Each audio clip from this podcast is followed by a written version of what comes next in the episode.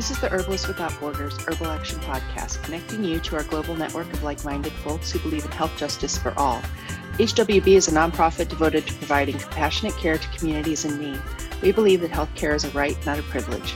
I'm Denise Cusack, Executive Director of Herbalists Without Borders. Thanks for listening.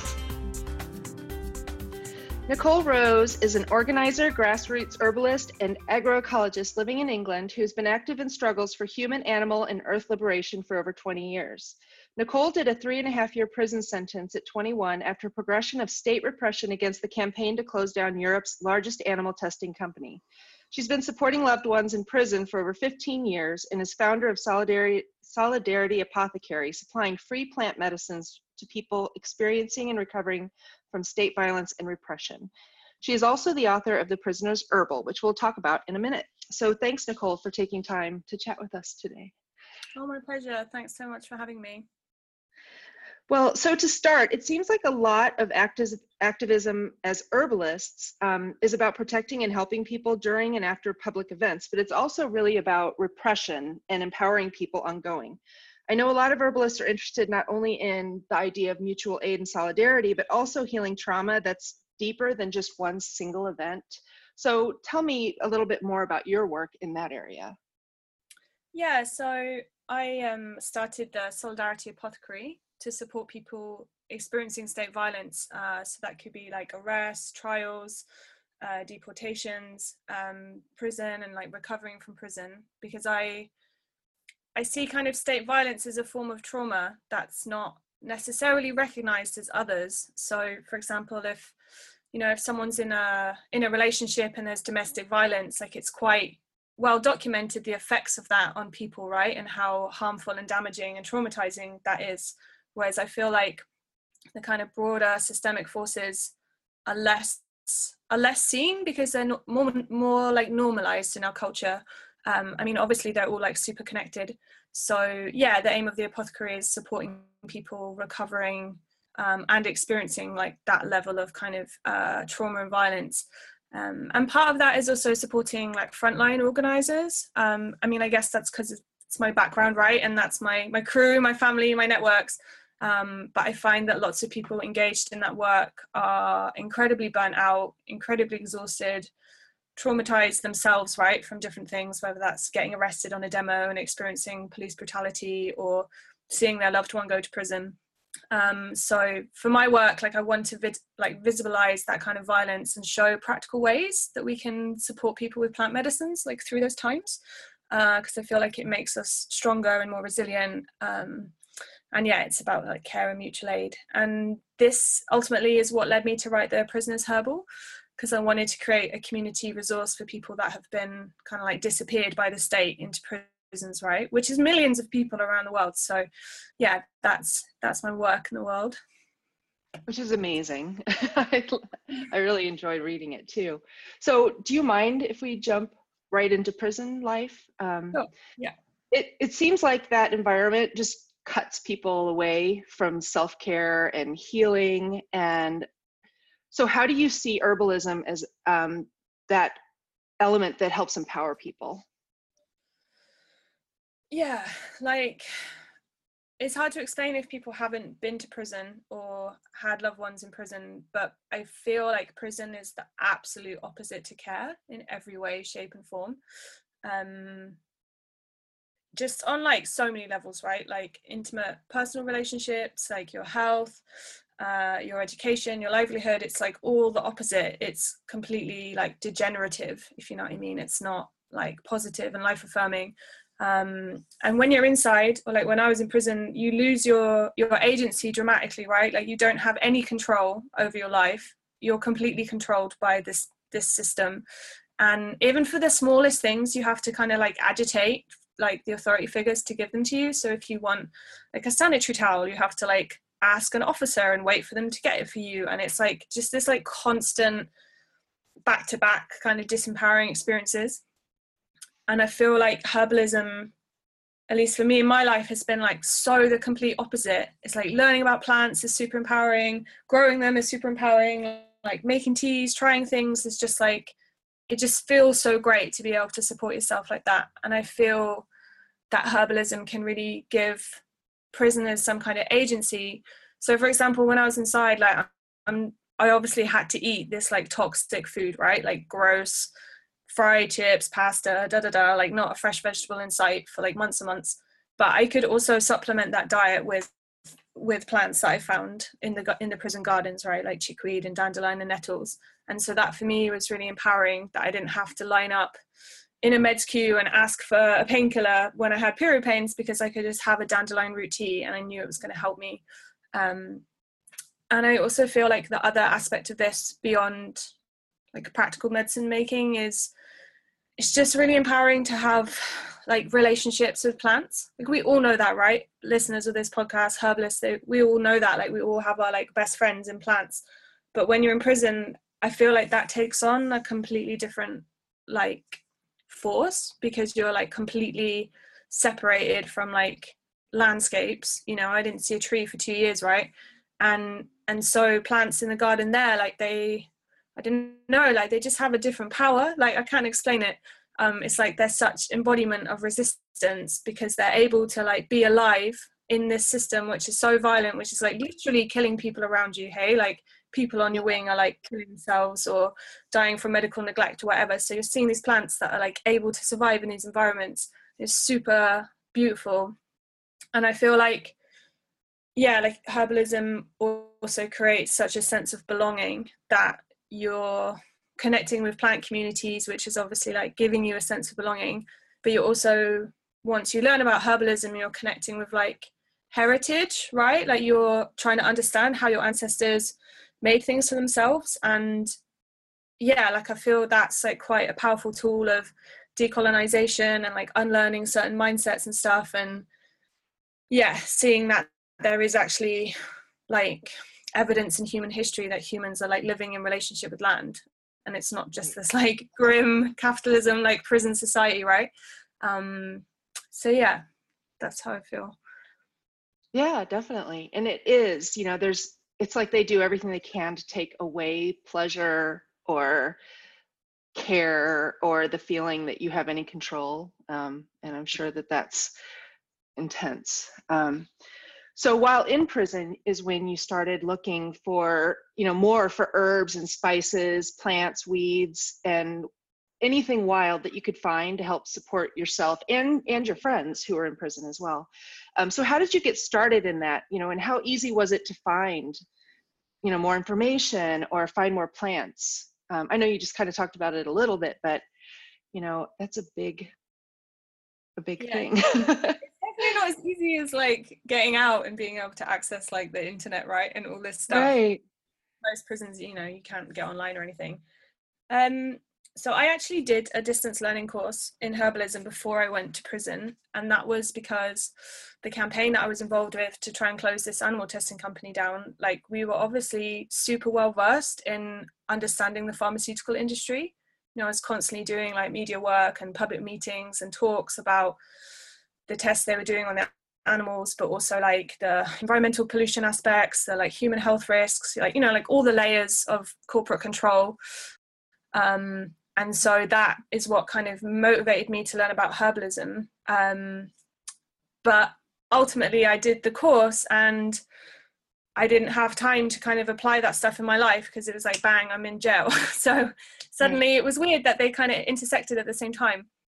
So when I was in prison, I guess I had a bit of an advantage of having studied this course, but ultimately, yeah, that was where I gained my practical experience. So I wasn't making things like tinctures or lotions and potions and salves and stuff. I was literally like, okay, how do I use these dandelion leaves? You know, I don't have uh, like okay towards like halfway through my sentence i managed to get a kettle as like a form of privilege but other than that it was very difficult to access anything to to make medicines with and so you kind of learn just like i don't know like it's such a different approach to herbalism it's really it's really cool like i'm really happy that i had that experience of working with plants in such like super direct ways with such limited resources because it makes you really creative um, but yeah i just i literally just started experimenting so harvesting different things and like other people that worked in the prison gardens where i eventually got a job like they would tell me different things and um, I remember there was this older woman, Helen, who was amazing, and she was like,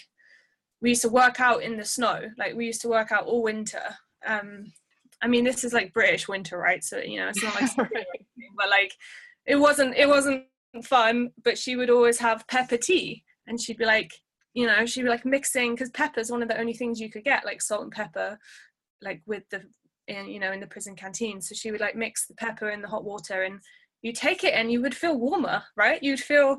It was like little things like that, like just people telling me bits and bobs, and then reading, and like doing another distance learning course in prison, and but yeah, it was also like not back to front, but I guess maybe I guess how some people would traditionally learn about plants, like things like dreams. Like I had this dream about plantain. I didn't know plantain at all. I hadn't encountered plantain like in my books and stuff. And I had this dream about plantain telling me it was for woundage, which isn't really a word. And then like I can't remember what happened, but I was on the gardens party and like I cut my finger somehow and then I remembered, oh, this plant, and I just stuck it on like intuitively. And then later on, like I don't know, like two months later, found like got sent this herbal book, and there was this thing about plantain being for wounds, and I was like, oh wow. So yeah, I would have like mad dreams about plants, and I would sleep with this dandelion root under my pillow, and yeah, I guess connection to yeah. earth again. Yeah. Yeah. Um, so yeah, and then since I got out of prison, I've just like self-educated really passionately and we organized these radical herbalism gatherings in the uk and um, i just started last year. I got accepted into a program to be a clinical herbalist so i'm kind of in my second year now which is really exciting. So um, yeah it's definitely been a journey. Yeah it's amazing journey. Um, so i know you still visit all your friends in prison. Um, have you seen the interest in you know plants and herbal health and self-care grow in in prison um, over time or? Um, i think i think people in prison are like slowly recognizing the kind of therapeutic benefits of gardening. And i feel like a lot of my friends know for their mental health that they need a garden job you know that they want to work outside. So it's like there is this again this intuitive understanding of oh hey i'm going to feel better in the garden than I am on the wing, you know, cleaning the wing. Right. So, but yeah, like, I don't know, people in prison, it's hard to explain because the media has like such a certain view of prisoners, but really the people I met inside, you know, it was a mixture. Like, there was definitely people that had caused people harm and that weren't easy to get on with, but there were so many people who were so smart and so curious. I remember this um, woman, Shady, who I used to garden with, and she just was like a little kid. She'd just be like, oh, tell me about this one, Nicole. And how do I take that? And like, ah, oh, is this right? And like, she just like loved the plants and just would ask me like a million questions. And yeah, it's for people like her. Luckily, she's out of jail. Actually, she got a gardening job when she got out of prison and has stayed awesome. out, um, which is amazing. I'm hoping she might listen to this. Hi, Shady. I'll send you a link. Um, Hi, Shady. but yeah, like I do think people are interested in it but unfortunately it's not relevant right like you like i said you post someone in a herbal book and it's all these beautiful pictures of plants in the forest and the meadows and it's like heartbreaking to read books like that in prison especially if you're inside yeah. for a long time um but yeah to be honest i feel i feel like things have gone in the other direction that my friends like not all of them but a couple of them particularly just over time have just declined so much in their physical mental health. Like my best friend sam developed anal cancer like three years ago and my other friend taylor just like constantly tries to kill themselves and it's like yeah i feel unfortunately i would really love it if the prisoners herbal inspires people and keeps them alive but i think the the overwhelming forces of captivity in the prison and the environment that it subjects people to i mean ultimately people they just go downhill, right? Like even if yeah. it's not a nutritional deficiency, it's something like severe, like PTSD or anxiety. Right. Um, yeah, so that that kind of stuff's like is pretty. Yeah, it's pretty grim uh, in prison. And it's hard because you know they say that you know prison on one hand is for a punishment, but it's also to rehabilitate, quote unquote, rehabilitate people. But if you drive people into a loss of hope and trauma. I don't know how they expect people to be successful or have a life again um, after they get out. You know? Yeah. Yeah, completely. And I feel I feel like some people have said to me, like they've made these little comments of like, oh, oh, but look, every, look at everything you've done since you left prison. You know, like look how much you help people, and you do all this prison abolition organizing, and da da da. You did your permaculture course via distance learning in prison, and it's like, do you know what? I did all that stuff in spite of prison. You know, like it's why didn't I just why couldn't I access a normal permaculture course? You know, before right. it, so I, I couldn't afford it, right? And you know, I was working 80 hours a week as a carer, and it was just like that stuff felt literally like people on another planet would do it. Like it was so right. separated from my life. So yeah, and you know, like if you drop out of college and you, you know, whatever, like, and then you study in prison and people hold you up as this like shining example of rehabilitation and you're just like oh my god like the prison authorities did everything they could to like block me Stop from you right yeah um but yeah but at the same time i think it's you know it's nice to celebrate that someone's made the most of that experience. But i think as a culture we need to start recognizing the like brutal like traumatizing nature of that environment on a human being right? And exactly. like i had a bit of a after sort of 15 years of prisoner support, I had a bit of a breakdown this February and actually finally got diagnosed with like complex PTSD after several years of like needing that diagnosis and not being able to explain how I was feeling and stuff. And it's like, yeah, you know, I got out of prison eight, nine years ago and it's still affecting me now, right? I'm still nervous talking about it. I'm still like struggling to promote this book because I just can't think about prison anymore. So it's like we have to recognize right fact that the system has on like human beings hey forever after yeah. Mm-hmm. yeah. Well i appreciate that you talk about it and the book is really amazing actually. Um, so the book speaking of is prisoners herbal and a lot of what you have in there is tips for making the most of what you can find. Like you said you, you know not having all of these supplies and unlimited funds right? Um, so a lot of what you use is what you could find in the canteen, weeds that grow everywhere, and all of that. So it's not really just for prisoners, although the focus of your fundraising and all of that is getting it to prisoners, but it's really for anybody who wants to find like like tangible ways to connect with plants and use them if they don't have a lot of other resources. So um, kind of tell me more about that. Like the focus of what you use in the book mm-hmm. Um, so like yeah the i guess the book is structured around like how to prepare plant medicines in prison but really that could be tangible for anyone of how to prepare plant medicines. So how to make teas infusions foot baths like you know soaking a cloth in a tea and wrapping it around you could be a, a compress right? So it's yeah it's just about being like creative about the materials you can get. And then like I've got like 10 profiles of plants and you know they're not all weeds there's also like roses in there because there was right. a lot of roses in the in the main prison courtyard where I was um but most of the plants are pretty much available like all over the world right like dandelions nettles chickweed um and I think this kind of I can't remember like which herbal teacher I heard say it or wh- where it was or which book but this idea of like really getting to know a handful of plants really well. And I think that's still such a powerful learning for me that, you know, I've got an amazing medicine garden where I live now with like tons of plants, but like I still just like return and return and return to like certain ones, you know, like I just I'll go somewhere and I'll just see a plantain and I just feel like, oh yes, like there's plantain here and it's here you are, right. yeah. So I feel like the book is like a deep dive right into these plants. And um, there's also a section about how to connect with plant allies because like before i got a job in the prison garden my access to the gardens was super limited. It was maybe half an hour association once a day. If you're lucky more often or not you don't get it because of the weather or staffing. And so and i was only going out in the tiny courtyard not the main garden where i worked. So you know you literally got a lawn like five meters wide and you're lucky if there's like a handful of things popping up in there. So i wanted to include a section in the book for prisoners that can't like regularly connect with plants. And also like other prisons like they you know they decimate the plants with like roundup and stuff right? So right.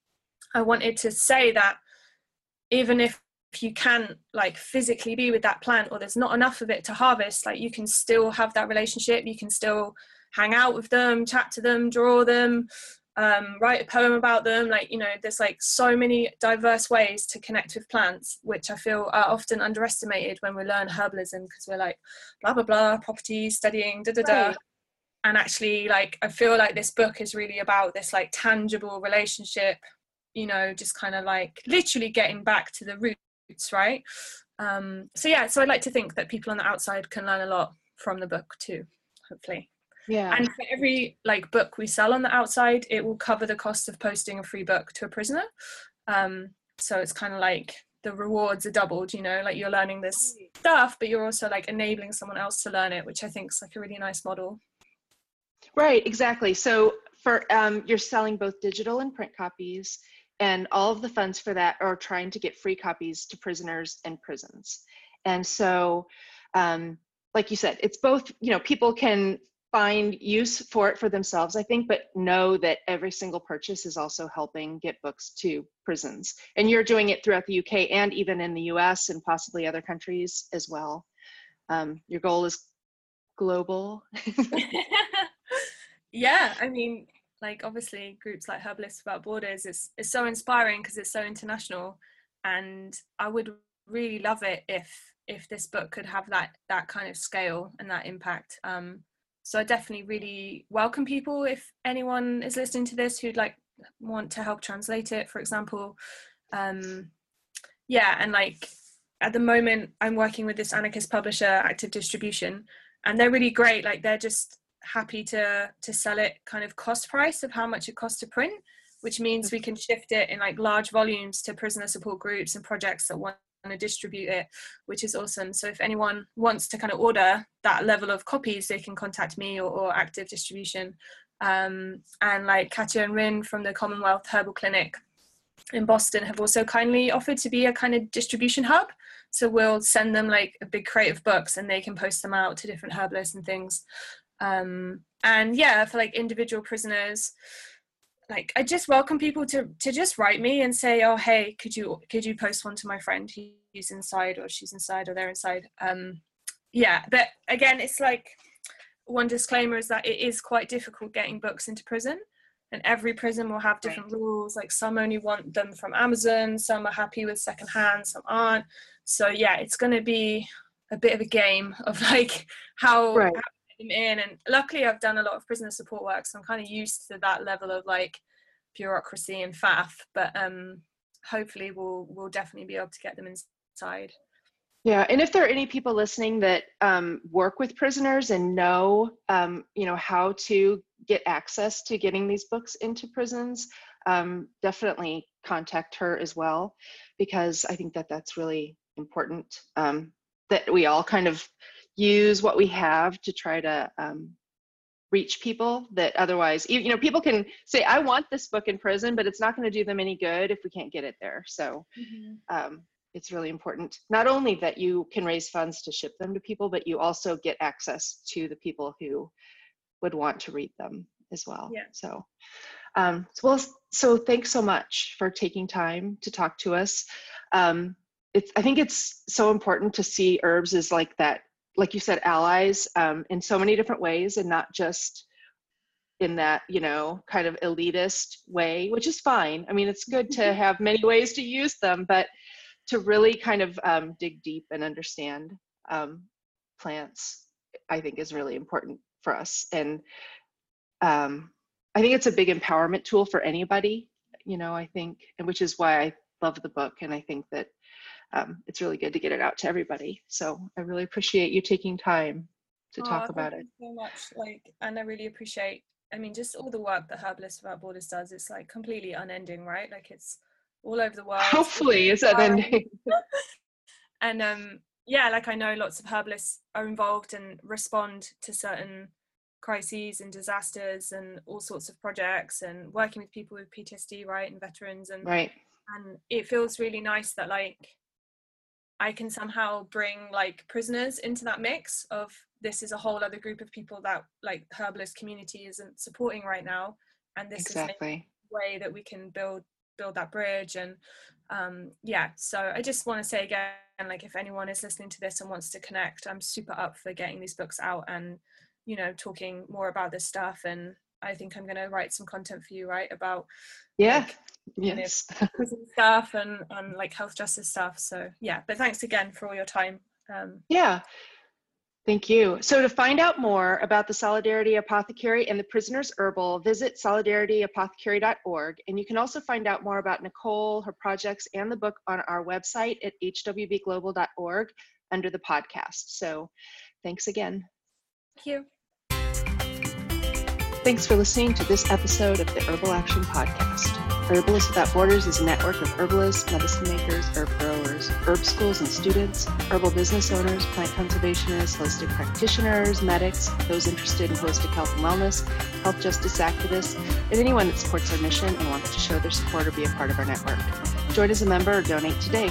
Visit hwbglobal.org to find out more.